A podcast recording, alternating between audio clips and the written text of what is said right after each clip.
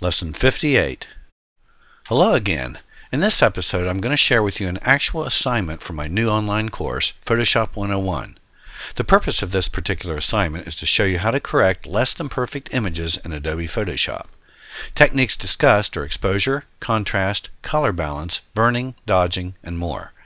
Although the download option of the sample images mentioned in the assignment isn't available through the podcast, you can still learn how to use Photoshop to make basic image corrections with your own images. If you like the style and content of this assignment and are interested in taking the course, you can preview it for free before enrolling, and a special discounted price is still available. For just $15, you can enroll in the course by going to scottwittenberg.com and clicking on the special link. App owners will find the link and episode links. I think you'll discover the course is fun to take and an excellent way to get started in Adobe Photoshop. And if for any reason you don't want to continue the course, there's even a 30-day money-back guarantee. So what do you got to lose? Even if you only own Photoshop Elements, you'll find this course quite useful. So please take a moment to check it out, and I hope to see you there soon. And now, on to the assignment. The purpose of this assignment is to introduce you to some of the tools in Photoshop that are used to correct exposure, contrast, and color balance. Included in this assignment are 10 downloadable images for you to use, plus a handout showing where to find these tools and suggested ones to use for each task. As you complete the assignment, remember to experiment with all of the tools, not just the recommended ones, to find out which is best for a particular task. We'll begin now with baseball. When you first open the image, the first thing you'll notice is that it's too dark. One tool you want to try is called curves, which is basically a graph representing the lights, darks, and midtones of a particular image. As we look at this tool, keep in mind that this half of the graph will lighten an area, while this area will darken it. The midpoint represents the midtones. There are several ways to use the curve tool, and it can actually get pretty complicated, but we're going to keep it easy for this assignment. You can either begin with what is called an S-curve and go from there with your adjustments, or simply grasp the middle and drag it toward either the lighten area or the darken area, depending on your image. So getting back to baseball, go ahead and grasp the middle of the graph and drag it toward the upper left to lighten the image until it looks good. Go ahead and save a version of this to a folder for now, keeping in mind that you may want to come back later and try some of the other tools to see if you can improve it. The next image we're going to work on is church. When you look at this image, you can see it has an overall green cast to it. One of the things that caused the color to be off is the source of light in a scene. Indoor scenes often become either yellow or green due to the color temperature of incandescent lighting and fluorescent lighting, respectively. At any rate, we can remove any unwanted color cast by using the color balance tool. Since green is the complementary color of red, you can eliminate the green by sliding the slider from cyan toward red. You can also slide from green toward magenta. Once the image looks good, go ahead and click OK and then save it. The next exercise shows you how to darken only a portion of an image when it's too light. After you open the One Cat Darken image, use the Burn tool to darken the rear area of the cat where it's too light. You can adjust the size of the tool as needed, as well as the exposure up in the toolbar. It's usually better to darken just a little at a time, keeping in mind that once you release the mouse button and drag over an area again, the area will continue to darken. Keeping the button down while dragging will keep the exposure the same. Note that you can also choose whether you want to darken the highlights, midtones, or shadow areas up in the toolbar. Once you've evened out the exposure on the cat, go ahead and save it as instructed in the handout. Sometimes when you paste a new image into an existing image, the exposures don't match.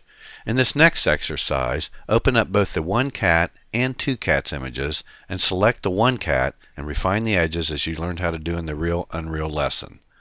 Afterwards, copy the cat and paste it into the Two Cats image. Note that the new cat is a bit lighter than the existing scene with the two cats. Use the Brightness Contrast tool to darken the single cat a bit, and then select the two cats image layer and adjust it as well until the entire scene is all evened out.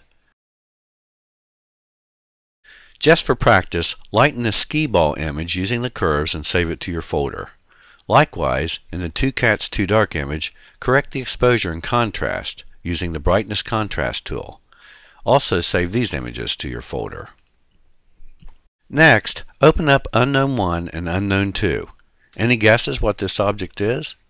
If you guessed scissors handle, you're right. The goal of this exercise is to use the curves tool to make unknown 1 look similar to unknown 2. You may have to tweak it with some of the other tools as well. Save the modified image to your folder. The next exercise involves white balance. In this photo of a popular Vegas venue, you can see that there's an overall yellow cast in the shot resulting from the lighting. Find the Photo Filter tool and choose one of the cooling filters to eliminate the yellow and thereby correct the white balance. Save the result to your folder.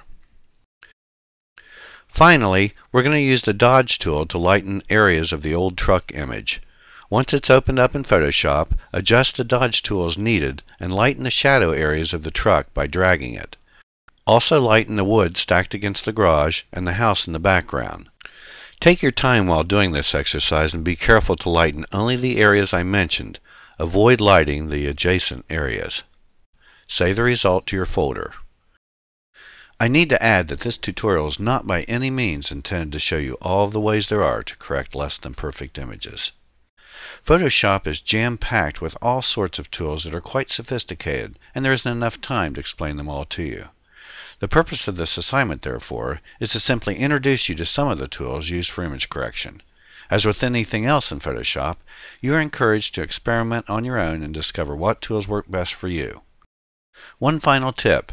Before you start modifying any image manually, you may want to try using the Auto Tone, Auto Contrast, and Auto Color options seen in the Image menu. These controls can not only give you an idea of what needs to be tweaked in a given image, but they may be all you need to make an image look perfect. For example, in the shot I took of the New York City skyline, look at the dramatic difference just adding Auto Contrast makes. The image is much snappier with brighter colors. Now I'll undo Auto Contrast and see what Auto Tone does. Also snappier, with a bit warmer colors. Now I'll undo that and try just Auto Color. A bit less intensity in the color. How about Auto Contrast followed by Auto Tone? This makes it snappier with warmer browns. Now let's add Auto Color along with everything else. Looks like the colors are a little more muted. Now look what this looks like if I revert back to the very original image. Wow! Applying the auto controls made this image look a whole lot better. As you can see, you'll get different results with different combinations. Give these controls a try before doing anything else in your images if they look fairly well exposed in the first place.